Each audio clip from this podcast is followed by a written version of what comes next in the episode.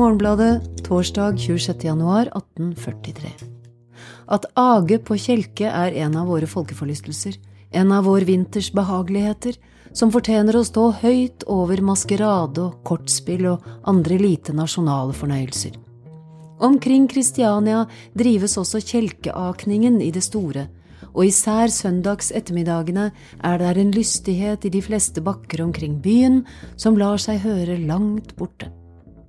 Voksne og børn, store og små, menn og kvinner tar like ivrig del i fornøyelsen, og i forstedene finnes neppe en kjelke som ikke er i bruk i bakkene om søndagene, når kjelkeføret er godt.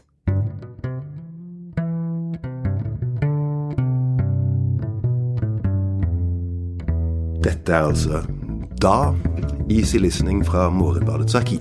Og det er kanskje siste gang du sier akkurat dette, for dette er siste episoden i eh, tredje sesong av denne podkastserien vi har laget i forbindelse med at Morgenbladet nå er 200 år. Og vi som eh, snakker, heter slik som alltid Kari Slottsvenn og Håkon Gundersen. Hei på dere. Og det du leste om eh, alle fornøyelsene man hadde om vinteren, om akingen, Ja. som de var så glade i. Det hørtes gøy ut, da. Ja ja, for all del, det var før man begynte å strø salt i veiene. vet du. Ja. Så det var godt kjelkeføre. Men du sa noe i starten der om at At det var å akingen er å foretrekke fremfor maskerader og kortspill. Og når man hører ordet maskerade nevnt der i den teksten, litt sånn foraktfullt, så er det fordi at Morgenbladet i de åra, som er altså 18, slutten av 1830-åra til 1850 omtrent, Morgenbladet flommer over av annonser for maskerader, maskeradeball. Men om de gikk rundt sånn som i Venezia med sånn fuglemasker, om de bare holdt en sånn stang med en liten sånn B-gjengmaske Og Kristiania på denne tiden Det er ikke så veldig mange festligheter som, som foregår. På mange måter ligner den på Mandal i dag. I innbyggertall ca. 20 000. Og eh, der er eh, mye sjøfart, mye plankeeksport, og eh, der er svært få forlystelsessteder. Og man har et bitte lite orkester som er stats, eller ansatt av byen, stadsmusikerne, Ja. Men ingen steder å gå og danse. Nei. inntil de dukker opp i disse avisene vi sitter med fra rundt 1840. Og da er det altså det kommer i fleng så mye at folk blir bekymra over alle dansesalongene og maskeradeballene, da. Etter hvert så ble det jo um, en maskeradeball for allmuen og for de finere som hadde råd til å komme i vogn med pels, og for de som hadde råd til å betale en del for å være med, og for de som ikke hadde penger i det hele tatt. Det ble avholdt maskeradeball i gamle Frimurerlosjen, altså den gamle losjen ved Akershus festning i Kristiania. Den var helt ny på dette tidspunkt. Den var sto ferdig, omtrent ferdig, i 1837. Hvordan det har vært. Det var en veldig fin sal. Ja, og de begynte å arrangere maskeradeball der allerede før innredningen var helt på plass. Så det kommer klager i Morgenbladet over at det var så trekkfullt og kaldt, og at det var så lite dekorasjon, og at ikke de hadde fått lysekroner, og at alt egentlig var ganske kaldt og ubehagelig på Ja. disse maskeradene hvor folk sirkulerte rundt. Og så fantes det en viktig skikkelse i denne maskeradefebertiden som heter Madame Grue, og hun arrangerte maskeradeball for dem som kanskje var tjenestejenter i en rikere husholdning, som snek seg ut i ly av mørket og kom seg over til Grue, og fikk et par timer med dans før hun måtte tilbake og legge seg før hun skulle på jobb. Maskeradeball. Den 13. januar, som er 20. dag jul, avholdes offentlig maskerade på Madame Grues sal. Det var altså i Vaterland hun Madame Grue holdt til. Den bydelen som eh, ble jevna med jorda for lenge siden, og som, hvor vi da finner bussterminalen og Oslo De Plaza Hotel, Ja, Radisson, ja. Blue, Ja. eller hva det heter. Og eh, for så vidt også Postgirobygget. Der holdt hun til eh, om vinteren. Om sommeren så bodde hun oppe i den akebakken som du akkurat eh, leste fra. Eh, Der bodde hun oppe på vei opp mot Ekeberg camping, det som heter Ekebergveien, som slynger seg oppover der. Oslo sentrums skulder, eh, og der eh, holdt hun til eh, og hadde sommerresidens med kjeglebane og danseselskaper i den gata som heter, som er helt rett, som heter Svingen. Ja, Svingen gård heter det som Det er skjønt. hun holdt til. Ja, Jeg gikk forresten forbi der senest for en, noen få timer siden. Det er ikke bare Madame Grue, men det er de omkring som selger masker og, og karnevalsutstyr, eller maskeradeutstyr. Mange sorter smykke maskeradedrakter er til leie hos Karin Kristine Syversen, boende i Lille Vognmannsgade ved siden av Glassmester Dahl, like overfor Garver Forsett. Og Lille Vognmannsgade, på hjørnet av den og Store Vognmannsgade, Ja. der var det at Madame Grue holdt hus. Så det vokste opp en hel liten flora av butikker som solgte maskeradeutstyr. Det hagler av annonser for maskeradeball i Morgenbladet i 1840-årene. Og det ser jo da, som du sier, ut til at de har utsalg og utleie av kostymer og masker og sånt noe i nærheten av disse maskeradeballstedene. Denne lille salen til Madame Grue, eksempel, på Vaterland. Man kan bestemme seg for at nå vil jeg på ball, så nå drar jeg til Madame Grue, og så stikker jeg innom eh, hun som eh, leier ut kostymer, rett før jeg skal inn, og så kler jeg meg opp der inne, betaler for kostyme, og så går jeg et par timer og danser. Og så leverer jeg tilbake kostymet, tar på meg det sivile, og så drar jeg hjem igjen. Nettopp. Så det var annonsen fra han som heter Brambani, forresten. hva er det der fine og simple voks- og papirmasker selges i dusin og i stykkevis billig hos D. Brambani? Hvem var han? Han het iallfall Donato Brambani, og det er akkurat kommet en statue av han, eller i nyere tid iallfall. på- En italiener? Ja, fra Como-sjøen i Italia, i nord i Italia. Ah. Og eh, slo seg opp som stor eh, industrigründer i Bærum, i Sandvika. Hva slags industri da? Kalkstein, sånn som brukes til sement, tror jeg. Iallfall står det nå en statue av han på Sandvika stasjon. Donato Brambani. Men han starta altså med å selge voks- og papirmasker, blant annet, til eh, maskeradesesongen i Kristiania. Det er jo ikke rart at man må få lyst til å gå. Det er fristende med disse her annonsene. Maskerade i Frimurlosjen. Søndag 10. januar vil en offentlig maskerade bli avholdt. Maskeraden begynner klokken åtte og slutter klokka fire om morgenen. Det er noe med det de kunne. altså. Man skal ikke kimse av fortidens evne til å få lyst til seg. Men det er underskrevet her i denne annonsen med Jakob Sanne, og Jakob Sanne er ganske sentral, Ja, slik Madame var. Jakob Sanne var en impresario og en arrangør av disse maskeballene. Og han ah, fikk nok litt eh, los. Han eh, så at her var det muligheter til å tjene penger, for det kom jo gruelig mye folk. 800-900 mennesker på én kveld. I hvert fall da de ble avholdt i Gamle Losjen, der det var plass til så mange. Inne i den lille salen til Madame Grue så var det vel ikke plass til mer enn 20 par av gangen dansende, tror jeg, og så satt resten eh, gamle kjerringer og sånn langs veggene. Han, eh, han eh, Jakob Sanne, han var, kom til Norge fra Danmark som bokbinder. Han kjente faktisk Morgenbladets grunnlegger, Nils Wulfsberg, som Ja. var boktrykker. Nifs. Og bokbinderen ga etter hvert opp det og begynte å selge alt mulig. Blant annet laga han dukker som han solgte. Og eh, gips, hva heter det, eh, sånne maché, pappmaché-produkter. Det kan jo nettopp ha vært masker. Og så var det at han reiste ned til eh, Hamburg og den bydelen som het Altona, Ja. hvor han henta hjem et orkester. Og det forandret hele ballhistorien i Kristiania, det der. Og orkesteret het Hartzverein. Ja. Hartz Harpix, rett og slett. Det er noe sånn trehevgranen. Det man gnir inn eh, fiolinstrengene med. For eksempel. Og da Jakob Sanne oppdaget disse, så var det vel sånn at Hartzverein var i strid med andre orkestre som hadde slike rettigheter til å spille offentlig og spille til dans og spille konserter og sånne ting. Nei, så de hadde ikke jobb i Hamburg. Nei, de hadde ikke jobb i Hamburg. Og Det var jo sånn det var. Det var offentlige eller kongelige og bymessige privilegier på alt mulig. Også i Kristiania hadde man inntil nylig bare hatt noen få stadsmusikere. Musikerne forlot Hamburg 4. mai 1840, og tre uker senere, 24. mai, om ettermiddagen i sterk vind, ankom skipet Kristiania. Avisene den gang var nøye med å få med seg hvilke passasjerer som reiste ut eller ankom rutebåtene, men denne dagen sto det kun musiki. Lite visste de hvilken enorm suksess Hartzverein skulle gjøre, og hvor stor betydning musikerne skulle få for landet. For det Hartzverein gjorde, var at de jo tok med seg hele sitt repertoar av dansemusikk og egentlig den tidas popmusikk, eksempel valser av brødrene Strauss, til Norge, som jo var jomfruelig på dette tidspunkt og hadde på dansetilstelninger eksempel bare en lirekassemann som lirte av seg forskjellige versjoner av Elverhøy. Nettopp. Men det står det jo i alle annonsene fra dette Hartzverein når de skal spille, at det er Strauss-konsert.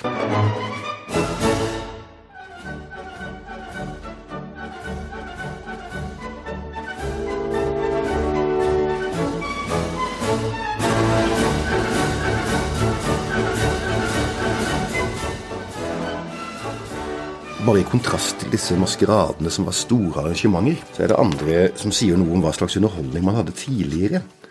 Så du han der karen som reklamerer for sitt gode biljardbord? Nei. Jo, det var liksom litt sånn stakkarslig, akkurat det. Fra i Jo. dag av er min gode biljard oppsatt i mitt store hjørneværelse, og er til daglig avbenyttelse for mine ærede besøkende. Hilsen Jan Olsen. 21. januar 1841. Midt i maskeradeannonsene og folkeforlystelser og kjelkeakninger og punch og snaps og sjokolade, så står det Sikh-konge drept av elefant. De viktigste etterretninger som den i aften sent ankomne post medbrakte, er fra Ostindien og Kina. Sikerne har atter mistet sin maharaja eller konge da Burnuf Singh ble drept av en elefant. Uff da. Ja, det, det er kjempetrist. Hvis vi først skal tillate oss avsporinger med ville dyr, så kan jeg jo opplyse om at en forarget innsender skriver at en S, nei, B, Gautier, innbyr lysthavende til å ta i øyensyn en kamp på liv og død mellom hans leopard og et annet levende dyr. I Kristiania? Ja, så skriver innsender. Ja, det er kjent at slike blodige skuespill behager den udannede del av folket. Så tviler man ikke på at herr Gautier vil finne et tallrikt publikum, og derfor også vil fremvise slike morderscener under markedsuken. Dette er ikke uten demoraliserende virkning på den unge besøkende bondegutt, som hittil ikke har kjent denne art av grusomhet, og derfor tillater han seg å oppfordre politiet til å forby slike opprørende forestillinger. Tommel ned. Ja, men la oss gå på maskerade. 8. januar 1841. Den eh, 13. januar, som er 20. dag jul, avholdes offentlig maskerade på Madame Grues sal. Jomfru Sternbergs danskeskole begynner atter førstkommende løverdag. Danskeskole? Det skal ikke være danseskole. Vi har Det skrevet av feil danseskole. fra det gotiske. Altså, På bygningens fasade er en lille dør, gjennom hvilken en ikke altfor tykk mann kan komme inn i en markentersjapp. En Marketentersjapp. marketentersjapp? Jeg vet sannelig ikke, men en marketenter det er noe sånn som følger med hærer. Som eh, har forrådet, utstyret de trenger, mat og alt mulig. Og kanskje et sjappe er det samme som vårt sjappe. Jeg vet ikke at det er et lite telt. Ja, det kan hende. En liten forsyningssjappe. Iallfall er det en slags butikk. Ja. Og like ved siden av denne port, der fører inn i et atrium hvor eh, Gidottis gipsfigurer forestiller husgudene. Denne ubekvemmelighet eies og bebos om vinteren av madame Grue, som om sommeren lever på sitt landsted på midten av Ekebergbakken, som vi sa i stad. Dette hus er for Vaterland mer enn Hotell du Nord er for Kristiania. Hvem er det som kunne få lov til å komme, da? Her mottar man reisende uten hensyn til deres navn, stand eller nasjon. Her gives efter julen ukentlige assembleer og bals en mask. Dog kun for onette personer, altså ærbare personer, eller noe sånt. Ja, Honette, ja. Honett, ja. Og i anstendige drakter. Aha. Mon tro hvordan de uanstendige draktene var. Her har man stillet drenger til skue, her har vært oppført pantomimer og balletter, dels av mennesker mellom seg, dels av hunder i strømper og sko. Her har vært morskapsteater og verdensteater, her har man endelig sett kjemiske, ekvilibristiske, dyriske og indianske kunster. Kan man ønske mer? Ja, maskeradene holdes gjerne hver onsdag og søndag, dessuten på store festdager som 26. januar og fastelavnssøndag og i markedsuken. Og det begynner altså klokka sju. Det blir det ikke interessant før klokken ti. Dette er kjent stoff for Ja, alle det er som sånn kjenner eh, ja. Ethvert arrangement som begynner åtte. Ja. På denne tid går man altså først der hen, står det. Og så kan det hende at man utenfor porten treffer en lukket slede. Og ut av den sleden siger det to eh, damer. Hvis du spør kusken, Ja, Vet han hvem de er? så vil han svare nei. Nei, akkurat. Og så altså kommer dette prosedyren før man entrer maskeradeballet. Noen maskerer seg hjemme, og de går rett opp på loftsværelset og avleverer sin frakk eller kappe mot et kontramerke. Ja, garderobelapp. Nettopp. Men trenger man en drakt? Hva gjør man da? Da behager man tredje inn til madame Jonas. Ja. Som Jeg får en sånn følelse at i dette grønne huset her, Ja. så er det én trapp opp, opp til loftet, og der er dansesalen. Der foregår hele sjalabaisen. Mm. Men rundt dette her, Der bygger det seg opp Ja. masse små virksomheter. i sånne labyrintiske, trange ganger og prøverom, der holder Madame Jonas til, og en del andre. Men hvilke drakter er det som er populære da, Kari? Altså, aller først ser vi at det er en konkurranse mellom eh, Karen Syversen og Madame Jonas, som begge leier ut drakter. Ja, og det blir understreket at eh, det er Karen Syversen som kanskje har de fleste forskjellige draktene. Ja, Hun har jo både domino, husar og gamle mannsdrakter. står det. Ja. Og av fruentimerdrakter er det Den hvite dame som er den kostbareste. Madame Jonas' påkledningsværelse består kun av et lite kammer, men dette er ved et sengeteppe som henger på en snor delt i tvende rom, den ene til damenes, den andre til herrenes avnytelse. Du verden. Så står det at når toalettet er endt, når du har tatt på deg eh, fillene, og du har betalt for drakten, som du må gjøre på forhånd, så begir du deg opp til ballsalen. Og trappegangen som fører opp dit, har to avsatser, og ved den ene av avsatsene kjøper du billetter, og ved den andre avleverer du dem. Jeg syns det tyder på at alt dette logistikksystemet det tyder på at det kommer veldig mange mennesker innom Ja, for en kort eh, svingom med maske på, og så ut igjen. Men når man da er vel inne, så opplever man at lokalet består foruten salen av to mindre værelser. Ett på hver side av forstuen. Ja, Og i begge disse værelser kan man få refreshments. I det ene tages kaffe, te, og der drikkes snaps. I det annet får man punch, og man får biskop og sjokolade. hva, hva biskop er det en drink? Det må vi gå ut fra. Vi sier det. Og salongen er ganske stor og rommelig. Der kan noen og tyve par danse samtidig, altså. For en tre måneders tid siden tilbrakte jeg også et par timer på denne sal. Det var en forestilling av Kunstselskapet. Ja, Det der. Ja, for kunstselskapet, det var herr Steen. Og så skriver de at det var et spent forhold akkurat den kvelden mellom tilskuerne og kunstselskap, fordi at gjestene hadde bestilt bare barnebillett. Ja. Og da var jo kunstselskapet, altså herr Steen, med god grunn misfornøyd. Og det var flere stemmeberettigede borgere blant publikum, altså det var i all vesentlighet voksne. Ja. På den annen side var publikum utilfreds med aftenens arrangement i det hele. Herr Steen hadde nemlig latt oppføre et plankeverk fra kakkelovnen til det midterste vinduet, hvorved publikum Dette syns jeg er helt fantastisk, at vi sitter her og leser friskt fra bladet i 1842, eller hvor vi nå er, og at vi får høre at denne kunstselskapet som besto av herr Steen, hadde laget et plankeradrekke. Det står at det i plankegjerdet hadde herr Steen, altså kunstselskapet. Han hadde satt opp det plankegjerdet fra- kakkelovnen til det midterste vinduet, sånn at publikum skulle hindres fra å trenge inn i stuen og gjøre Kunstselskapet kunstene efter. Ja. Han ville altså ikke at de skulle komme inn og gjøre det samme som han. Det er det de pleier å gjøre, da. Men hæ? Ja, men Det hadde han unngått ved det plankegjerdet. Kanskje de gjorde narr av det? Orkesteret var heller ikke særlig bra, skriver avisa. Nei, fordi der hadde det gått nedover. Før hadde du hatt vokalmusikk som varierte mellom la, eller marseillasen, skjære havre. Jeg vet ikke helt, men det kan være den. Skjære, skjære havre, hvem skal havren binde? At det er en dans. Ja. Eh, og molinask. Aner ikke. Den gang hadde man kun en liremann som foredro temaer av okay. Elverhøy. Så musikken besto av en liremann. Yep. Og kunstene ellers var av han herr Steen, som gjorde mye rart. Skal jeg fortelle hva han gjorde? Ja, veldig, veldig Ja, gjerne. ja. De var høyst merkelige. Før han ble synlig, hadde han i sideværelset iført seg en hel merchandisebutikk med ting og tang. Merch. Ja. Jo, men det er jo T-skjorter og sånn litt selger. ja, det er jo det. Ålreit, han hadde tatt på seg masse greier, Ja. og så gikk han på line. Ja.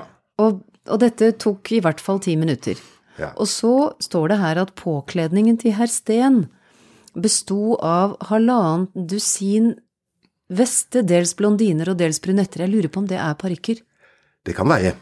Ja, nettopp. Det må det være. Ja. Da han hadde skilt seg ved alle 18, ble han hilst med overordentlig applaus. Han står altså på line og tar av seg 18 parykker.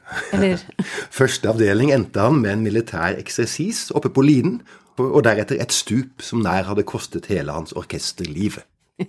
Så der er det et orkester, og ikke bare en lirikmann. Men så gjorde han noe mer. Ja. Vi ble ikke ferdig med Sten, skjønner du. Siden balanserte han på gulvet et ukokt egg på et halmstrå og et stort kremmerhus skrivepapir, begge deler på nesen. Skremmeruset var satt ild i og brente under balanseringen inntil luene hadde nådd en tommes avstand fra dets hvilepunkt. Ok, Her altså inntil flammene sto bare en tomme Fra nesa? nesa ja. Hm. Etter hvert kunststykke satte publikum hatten på hodet og klappet.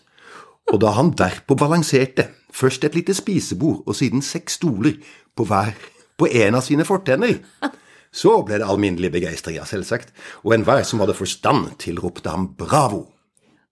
Forestillingen skulle ha sluttet i sebevann at frembringe et knall, lydende som et kanonskudd som er så sterkt at man nesten skulle tro det var virkelig skudd, men den kunst lykkedes ikke, hvorpå herr Steen måtte love at det skulle gå bedre neste gang. Alt dette her foregikk da bak denne plankeveggen. Ja, hos madame Grue. Ja, nettopp. Ja, jaha. Ja. Men så eh, rev de plankeverket, står det her. Og da er det intet som stanser de dansendes frie bevegelser. For nå begynner dansen, da, etter at han er ferdig med sine kunststykker. Langs veggene står trebenker. Den ene raden er opptatt av eldre damer og herrer uten masker. Disse er enten omgangsvenner av vertinnen eller beboere av huset. Ellers er salen dekorert med kongens portrett i en ramme av glass og vintergrønt. Stens kjemiske sol, hvis glans er så stor at øyet ikke kan motstå dens gjenskinn, ville ha gjort en god effekt for belysningen. Men det finnes en sol i dette miljøet her. Han heter Herman. Ja. Han omtales først som en dreng som løper til for å, for å Det står at han pusser, men altså han stusser lysene sånn at de ikke skal flamme for mye, at de skal brenne med jevn flamme, og da har han en sånn liten sånn vekesaks.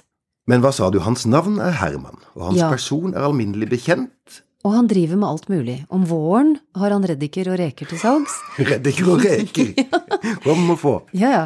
I appelsintiden går han med appelsiner, og i epletiden selger han epler. Om vinteren opphører han med disse beskjeftigelsene og gir etter for sine høyere tendenser. Oh. Han lar seg engasjere av reisende kunstnere, og er et nødvendig attributt ved alle offentlige forestillinger, unntatt teatret. Snart sitter han på springbrettet hos Gautier. Det var han med leoparden. Nettopp, akkurat. Snart er han amanuensis hos herr Steen. Ja, han går an til Honde. Ja. Han er også merchandiser og utleier maskeradedrakter, mens hans egentlige hjem er på Madame Grues sal. De faste gjestene påstår at redutten, mm. det er en dans, tror jeg, ikke er riktig så livlig når Herman er borte. Han er stedets gode ånd, og lysene brenner aldri så klart som når Herman har pusset dem. Bare lurer på én ting, Kari. Som Appelsin-Herman, husker du at vi har lest om han før? Jo, det er jo en kar som solgte appelsiner i eh, gamle Kristiania. På denne tiden. Ja, og så var det noe med at han var, tilhørte disse herre som var så drev med mye rart. Han slo seg opp i St. Petersburg med diamanthandel, vet du. Og han Og ble søkkrik. Han hadde en svær gård på Nevskij prospekt på hovedgata i St. Petersburg. Og han eh, ble så rik at hans eh, enke, Marita Hva heter det? Er det et sykehjem? eh, Sykehus i Bærum? Marita Hansen, Marina Hansen et, ja, et eller annet der. Det er et resultat av formuen til hennes mann, Appelsin-Herman, basert på diamanthandel i St. Petersburg. Men er det den samme? Det har vi ingenting grunnlag for å si, men det er noe som kan, som kan tyde på det, nemlig at han heter Herman, og at han solgte appelsiner i appelsintiden og æbler i æbletiden. Etter at vi har vært innom han dypt sympatiske Herman, så kommer vi til det man alltid lurer på når det gjelder maskeradeball, åssen forholdet er mellom de to kjønn. Og om damene heter det at dette er enten på dette stedet, de som kommer på maskeradeball, det er enten sypiker, tjenestepiker eller eneboersker, mens mannspersonalet er sammensatt av alle mulige stender. Damene kommer sjelden i kostyme, de går i alminnelighet i deres egne klær, men har ofte et galant toalett. Så rart Ja, at kvinnene ikke har kostyme, men mennene har. mens herrene, ja, de har ofte rett gode karakterdrakter. Men de har imidlertid verken de fineste manerer eller den behageligste tone. Nei, for det står at når de skal røyke en sigar, for å ha det riktig bekvemt, så skjærer de haken av masken og stikker en sigar i munnen. Men er det noe med at her kommer det menn av forskjellige stender, står det. Er det noe med at uh, menn av alle klasser kan komme til disse maskeballene med maske på seg? Man ser ikke hvem de er, men de ser hvordan kvinnene ser ut, og så kan de egentlig forsyne seg. Forsyne seg? Det er det det kommer mer om akkurat det, Okay. altså, hvordan dette foregår. Der er det slett ikke knipske, skjønner du. Herrene lar aldri noen dame sitte over dersom hun vil danse.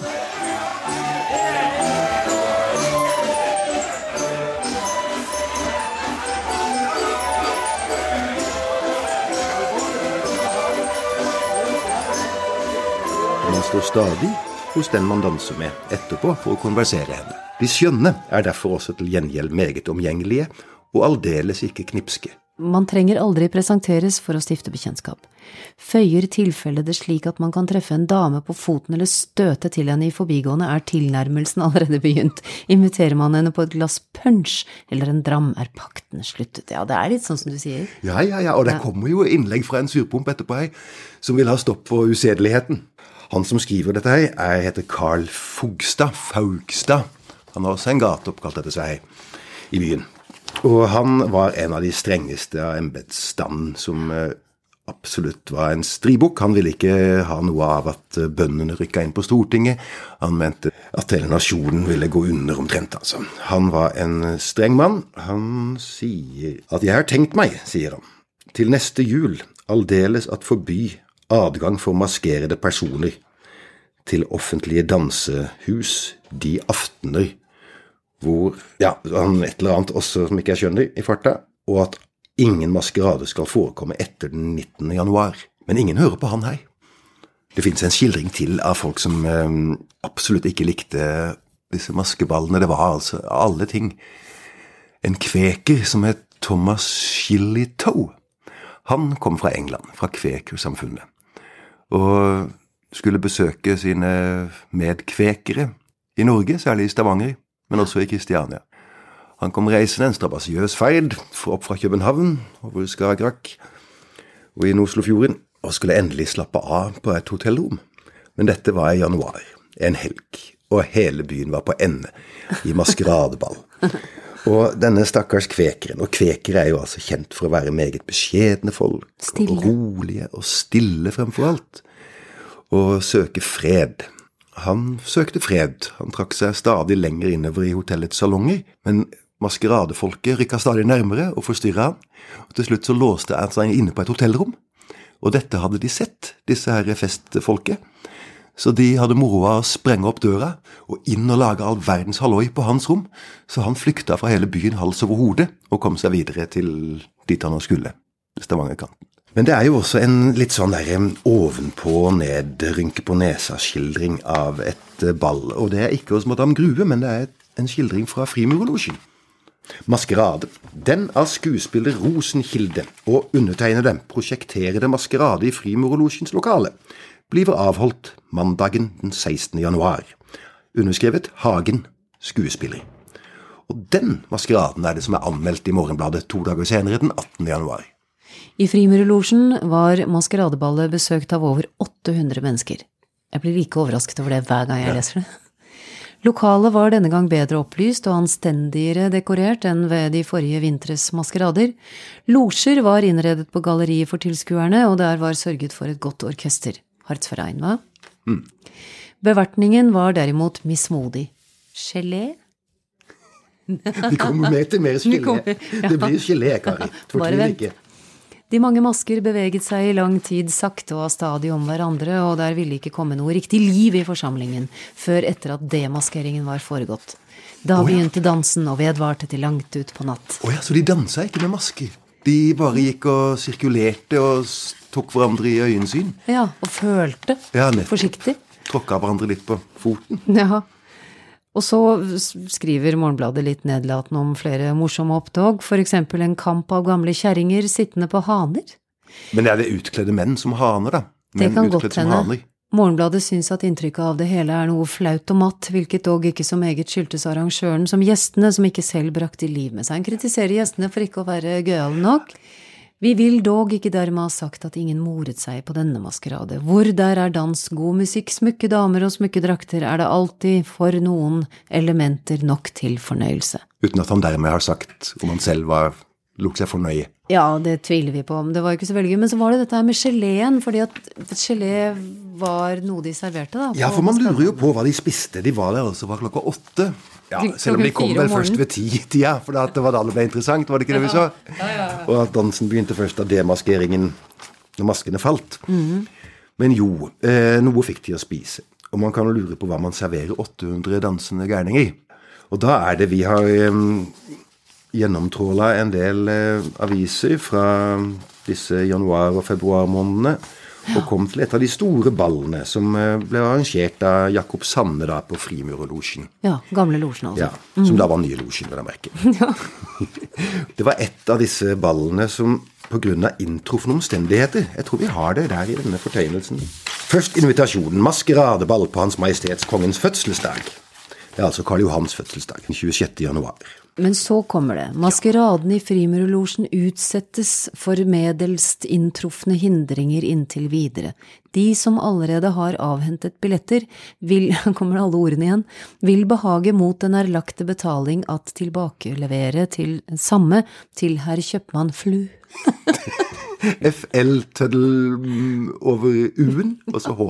Flu. Ja, Maskeradeballet blir avlyst, og du kan få tilbake penga du har betalt for billettene. Også. Men hva gjør man da i Frimurerlosjen med all den maten til alle de ja, 800 gjestene? Ja, for jeg så først for meg sånn masse grønn eh, Hva er det for noe? Stikkelsbærgelé? Pæregelé? Pæregelé. Alkoholgelé, kanskje? Aldri ja, sikkert. Portvinsgelé er vel et begrep?